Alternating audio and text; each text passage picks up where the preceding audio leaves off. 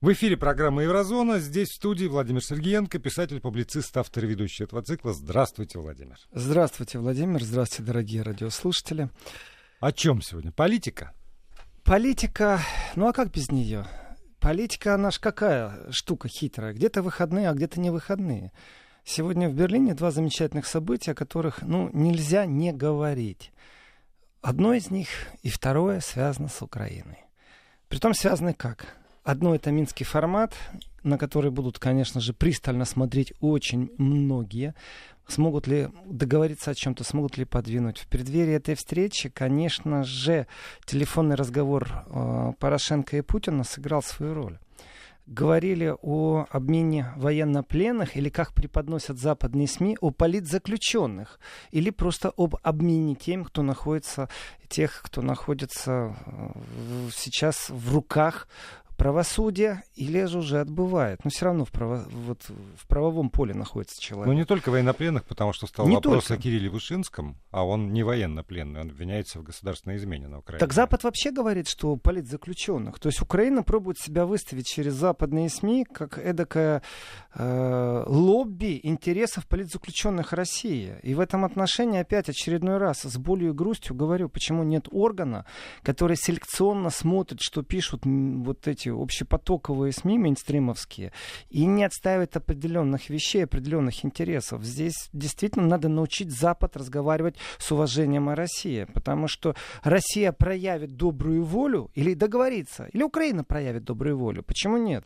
В общем, договорятся заступятся за людей, попробуют вырвать их. И справедливых или несправедливых обвинений пусть это юристы решают. Но человек с его стремлением к свободе и власть к стремлением эту свободу ограничить. И здесь все хорошо было бы, если бы все равно не включалась вот эта риторика, информационная война политические заключенные в России, которых будет Украина сейчас менять на кого, на что, о чем вы говорите? Давайте правду. Э, Украина придумала инструмент, и здесь я не буду стесняться, и о второй важной встрече в Германии, которая происходит сегодня. Это конференция, которая организована фракцией левых отделинки в Бундестаге о правах СМИ и правах человека э, в Украине, и об этом будет говориться громко. Эти два события, э, привязаны они, не привязаны они к Украине, они несут с собой определенную надежду. Общий поток общая пропаганда, которая есть в Украине, она работает в основном на украинский периметр. Когда нужно, ее включают или выключают из игры западные СМИ. Вот это вот включили-выключили западные СМИ. Этот механизм, как правило, тоже в преддверии каких-то встреч рабочих, когда главы государств говорят минские встречи, всегда это функционирует. Ну, плюс, понятно, есть эта вот пропагандистическая линия, в которой нужно изобразить Россию, которая виновата во всем плохая. Хорошо, но как быть тем, кто попал в клещи на территории Украины? Кому им обратиться? В клещи э, там, межаппаратной игры, в клещи давления со стороны властей, тем, кто занимается антикоррупционными расследованиями. Ведь э, многие журналисты говорят о том, что они ходят с паспортом заграничным всегда для того, чтобы в любой момент прыгнуть за границу, удрать. Да, они находятся на линии фронта, информационного фронта, при этом не где-то там в студии в Москве или в Берлине, они находятся непосредственно в Украине. И что, они обратятся к России за помощью? Да их заклюют. А Россия как может помочь? Россия может сказать, ну хорошо, приезжайте к нам, и вас не тронут у нас. Но тогда он будет же предателем украинских интересов, и человек потеряет свою карьерную возможность. Он потеряет много что. В он этом... потеряет на Украине, если он уедет, то и... Да, а зачем я должен покидать Украину, если я веду свою вот, профессиональную деятельность, зачем я должен вообще прогибаться? Многие так говорят. Но ведь страшно, страшно. И в этом отношении кто им может помочь? Вот я сейчас ударю очень больно по, например, такой организации, как «Журналисты без границ». Я очень больно могу ударить по Amnesty International. Ведь обращались и переадресовывали обращения не раз с просьбой о помощи. Как воспринимается? Дистанционно, очень осторожно. Я не говорю, что не отказываются от диалога эти организации. Э, да, нам пришел мониторинг прав человека э, с просьбой помочь расширить на территории Германии к потенциально заинтересованным организациям и лицам. И мы мониторинг как организация, которая способствует со стороны писательства э, в пространстве прав человека, как член ПЭНа, точно так же эту деятельность я веду, и не только я, попросили о встречах. И вот как реагировали? Мониторинг-то мы отослали, перевели на немецкий язык и разослали. Разослали его Министерство иностранных дел, тем, кто во фракциях отвечает за связи по международным линиям, тем, кто отвечает и имеет отношение к свободе прав человека, тех, кто имеет отношение к свободам СМИ, разослали. Ну, ну что толку? Вот давайте так, у меня приходят письма, я не знаю, там, ну, сотня нет, но 50 писем в день приходят, которые я не читаю, не смотрю, но их не отреставрировали как спам. Из этих 50 40 откидываем, реклама. Но 10 они действительно люди обращаются. Физически не могу их просмотреть. Но если кто-то обратил внимание на письмо дополнительным звонком, посмотрите, пожалуйста, нам нужна помощь, конечно, я отреагирую. Вот точно так же действуют все эти организации. И вот репортеры без границ, они точно так же получили, как и многие другие, мониторинг мониторинг, переведенный на немецкий, чтобы не сказали, что они не понимают. То есть украинский, русский, немецкий, английский языки, перевод. И там собраны факты, когда журналисты считают, что у них их профессиональная деятельность ведет к тому, что на них оказывают репрессионное или политическое давление. Я сейчас не говорю о ментальном восприятии того, как этих людей воспринимают. И очень странная реакция. Кто отреагирует? То есть, как правило, реагирует начальство. Но когда тебя спускают на тормозах, ты тоже это прекрасно понимаешь. Другое дело если ты приедешь из России и скажешь, вы знаете, вот у меня проблема с властями, ой, с удовольствием трибуну дадут, народ соберут сразу, мгновенно включается в игру. Как только из Украины, о, вы что, хотите сказать, что у вас там свободы СМИ нету? И вот это восприятие людей, имеющих отношение профессиональное отношение к деятельности. Давайте возьмем интернациональный э, МСПЧ. Это Содружество прав человека. И они профессионально должны заниматься. Их представительство есть в Украине, их представительство есть в России, в Казахстане, в Германии, там, во многих странах Африки, Латинской Америки. Как они работают, что они работают, кто из них говорит по-русски, о чем говорят в кулуарах и о чем говорят публично. А вы пробейтесь к элитам этих организаций, поговорите о теме и посмотрите, насколько по-разному. Какое такое замечательное поле, на которое зернышко бросили, и в этом зернышке с удовольствием мы можем поговорить на тему, если вы из России чувствуете себя ущемленным. Если вы из Украины, то кулуарно вам шепнут о том, что вы знаете, у нас большая проблема, мы не можем пробить наше начальство. Как-то оно очень скептически относится. И присылают, соответственно, на всякие конференции в таких правах э, людей, которые, ну, стоят во втором ряду. Они не имеют решающего значения, ну, зато они прислали кого-то. Это модель, которая существует. Так и... а вообще эти организации имеют вес? Ну, не, там, там есть разница между тем там, первым лицом и Ну, в либеральных лицом. кругах они любят э, очень сильно распускать э, свои э, зловония, когда это касается определенных тем в определенных странах. Это факт. Они очень избирательны в своем праве. Точно так же, как и суд по правам человека в Европе. Европейский суд вдруг ни с того ни с сего одному делу дает приоритетный проход, раз-два, и уже есть решение. А в других местах люди по 3-4 года ждут решения, просто чтобы начали рассматривать. Очередь живая. И почему и где приоритет? Приоритет. Но это политически подкованные решения всегда. И сегодня в Берлине два события, при том они пересекаются. Одно будет говорить о правах человека и правах СМИ в Украине, и это очень важно, что это происходит в Германии. Германия должна нести ответственность за вот этот э, итоговый документ, который был подписан тогда Штайнмайером. Потому что поляки работают в одном поле, французы вообще, ну, честно говорю, забили на это дело. Остались только немцы. И среди немцев есть неравнодушные. Некоторые из этих немцев, например, на сайте Миротворец, за то, что они гуманитарку в Донецк отвезли. Э, некоторые не отвезут это гуманитарки, потому что вот есть определенные барьеры. Хотя не плевать, хотели у них паспорта депутатские, и мандаты, это значит, что у них есть неприкосновенность, они не присутствуют больше в жизни Украины. И это плохо. Потому что, а кто может тогда в обществе, которое все время спекулирует тем, что есть война, говорить о насущных проблемах? Ну, давайте всех журналистов приведем в состояние либо страха, либо полного поклонения культу Порошенко. Ну, почему а, нет? А где у вас гарантия, что этот разговор будет как раз о проблемах? Может, ну, есть, если, опять же, вы говорите, что там, там общее настроение, что на Украине со свободой слова все хорошо, ну, соберутся, ну, гарантии... поговорят, что все хорошо. Гарантии я не дам, Владимир. Гарантии я не дам. Начнется это в 5 часов Публик Хаус. Дело в том, что вообще таких событий очень мало. Те единицы... То есть сама постановка вопроса важна, да? Да, да, что кто-то вообще этим занимается. Те единицы из Украины, которые смогли добраться до Европарламента, до депутатов Бундестага, э, до депутатов э, парламента Франции, вот с Польши, кто, вот кто активно пробует, давайте так честно, вот живет журналист, который по какой-то причине признан некоторыми сотрудниками в э, правовых организациях, такими как ПЕН, как политзаключенным. Пример Руслан Кацаба, который одним набил оскомину, другим он лично не нравится. Но есть факт. Его признали политзаключенным. У человека суд на носу. Ему, если у него суд, значит, есть возможность того, что он покинет страну и не вернется. Он говорит, я не покину. Есть люди, которые говорят, ты что, в тюрьму ходишь? Он говорит, я не покину, моя страна. Вот я так вижу этот мир, я ничего не сделал противозаконного. Он призывал к э, пацифистским настроениям, делал это публично.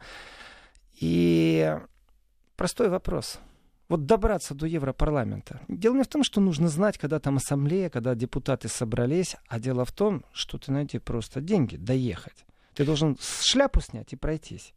Давайте продолжим разговор сразу после небольшой паузы. Давайте. Владимир Сергеенко остается с нами. И продолжаем программу «Еврозона». В студии, как всегда, Владимир Сергеенко, писатель, публицист, автор ведущий этого цикла. И остановились мы на э, судьбе я так понимаю, Руслан что... Кацаба, это известный но, пример. Но, но, видимо, я говорю, он уже многим надоел. пример, да?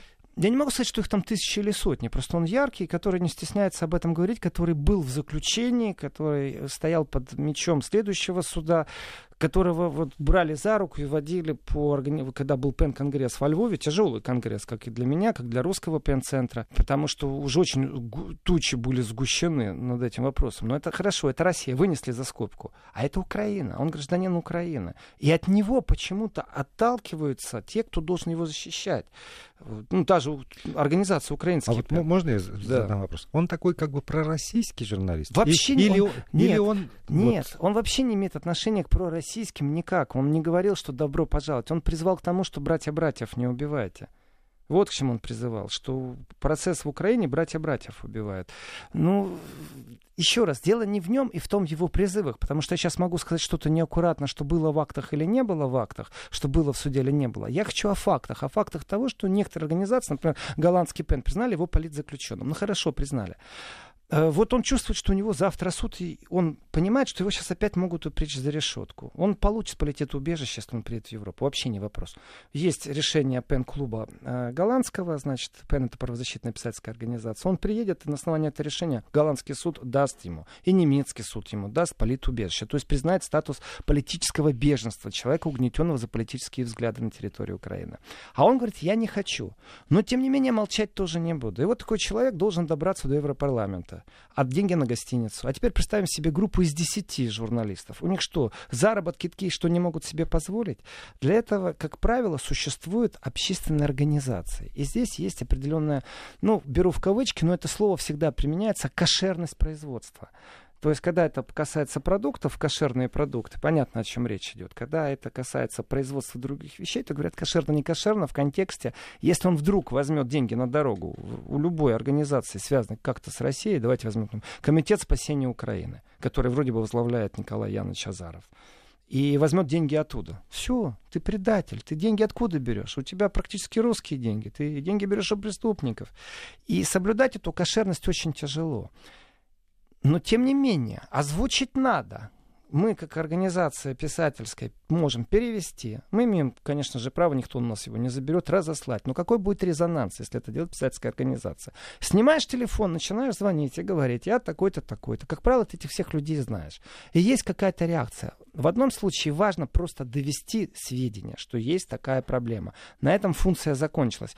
В других случаях очень важный момент это собрать всех вместе, чтобы были живые показания, живой разговор. Когда человек говорит, да, я был в тюрьме, да, на мной издевались. Не на бумажке это прочитать, вот я. И он обвиняет Украину, украинскую политику, вообще сложившуюся атмосферу. Он что делает? Работает на Россию? Нет, он работает на Украину. Он хочет у себя в стране что-то изменить. И вот партия левых, Делинки, в этом отношении, практически только она имеет абсолютно нейтральную позицию. Никто не скажет, что она пророссийская как альтернатива, как АДГ. Никто не скажет, что они на финансировании, потому что очень щепетильно относятся к вопросам даже кофе. Вот за мой кофе платить не надо, когда ты встречаешься с ними. Сам заплатят за твой, за свой. Почему? Потому что не было претензий. А эти претензии очень хорошо раздуваются газетчиками. Очень хорошо. В медийном пространстве человека могут уничтожить. И когда такая партия, это Сара Вагенкнехт, нужно понимать. То есть яркие, яркие ораторы у них присутствуют. Делает конференцию, приглашает туда замминистра бывшего иностранных дел Украины. Там будут журналисты скептически настроенные. Это уже важно, потому что это будет фиксация определенных пунктов в пунктов, о которых практически никто не знает. Я залезу сегодня в интернет э, на русском языке или на украинском, найду много информации. Если я залезу туда на французском языке, на немецком информации будет практически ноль, и будет она на ресурсах, которые имеют отношение к России. Спутник, там, Russia Today. Там не будет лжи. Но эти же ресурсы имеют совсем другую статусность, чем та же Юнгевельд, газета о левых в Германии.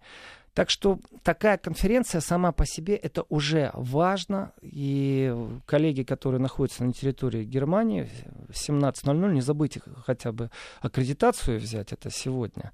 Конрад Аденауэр, один, Штрассе. А привозят, ну, то есть там, там как раз будут вот эти там люди, будут представители... люди жи, живые, что называется, живые. живая библиотека, то, что называется. Да, живые да? свидетели, э, будет э, представлен не только тот вот наклон, то копье из Украины, которое вот полностью глобально ругает Порошенко. Нет, там будет и другая сторона представлена, и из Германии будут, будет другая сторона представлена, которая скептически относится.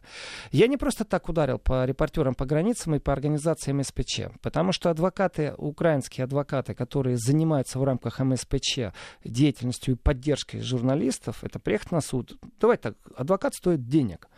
Есть адвокаты в России точно так же, которые занимаются очень такими громкими делами. Как правило, либеральная оппозиция всегда это медийно громко на Западе.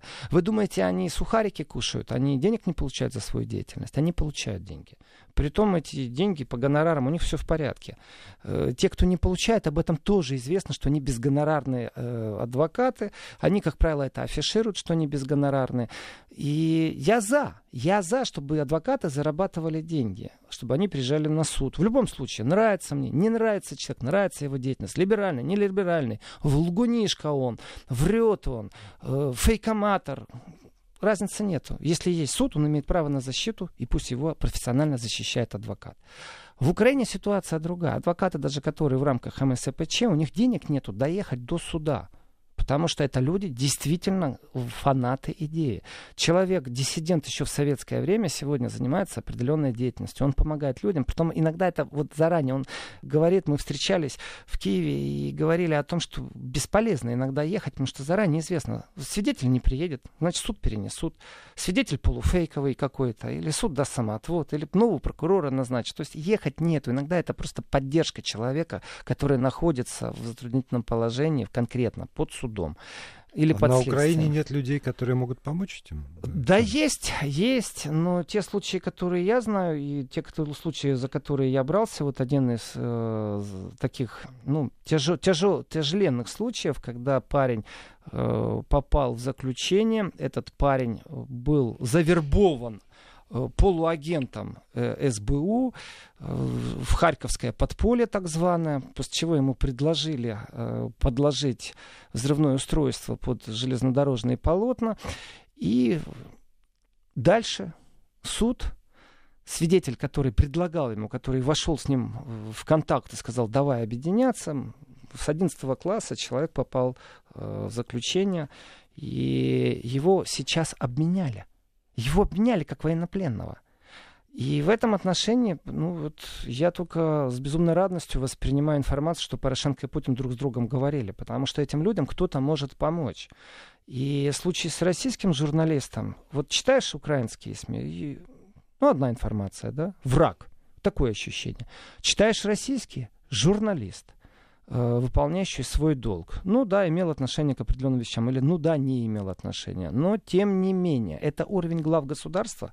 Да, я подтверждаю. Это, в уровень, ситуации, да. это уровень глав государства. Потому что в случае, когда в Германии журналист с немецким гражданством и вторым турецким был в заключении в Германии, МИД Германии ни на секунду не бросил заниматься судьбой этого журналиста. Точно так же, как э, бывший канцлер Германии Шредер принимал участие в переговорах, чтобы как-то пойти на уступки, и Германия, Турция, разговор очень тяжелый. Вообще Германия, э, Турция, Турция, Германия, вопрос уже можно выносить сегодня после заявлений э, канцлера Австрии о том, что это разговор Европа, э, Турция, Турция, Европа, потому что Эрдоган очень жестко отнесся к закрытию мечети и тому, что принудительно будут вывезены имамы с их семьями, проверки идут. И Эрдоган сказал, что будет отвечать как-то на это. И вот прямого диалога не получится. И что произошло?